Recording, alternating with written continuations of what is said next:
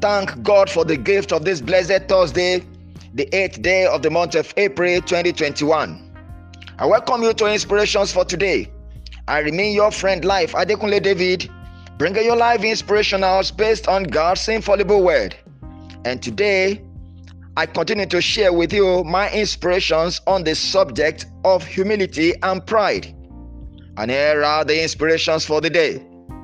1.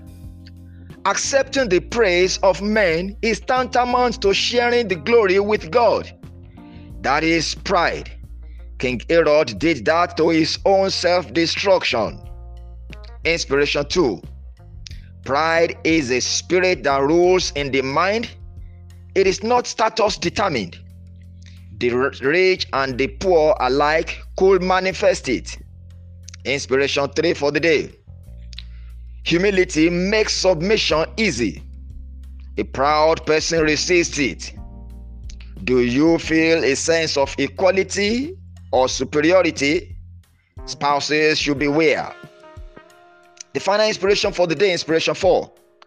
Sometimes it takes humility to ask for help. The proud feels too important. Friends, don't let pride kill you. Today being our feedback Thursday, friends, please feed me back on these questions. One, what major experience or experiences of humility or pride have you ever had? Two, how can one deal with pride? Friend, those are the inspirations for today.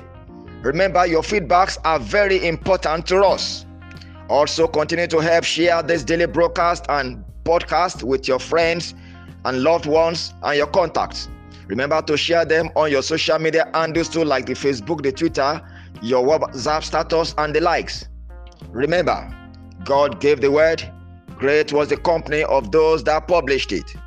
I like to receive your interactions, your questions, your opinions, your support for us on this program.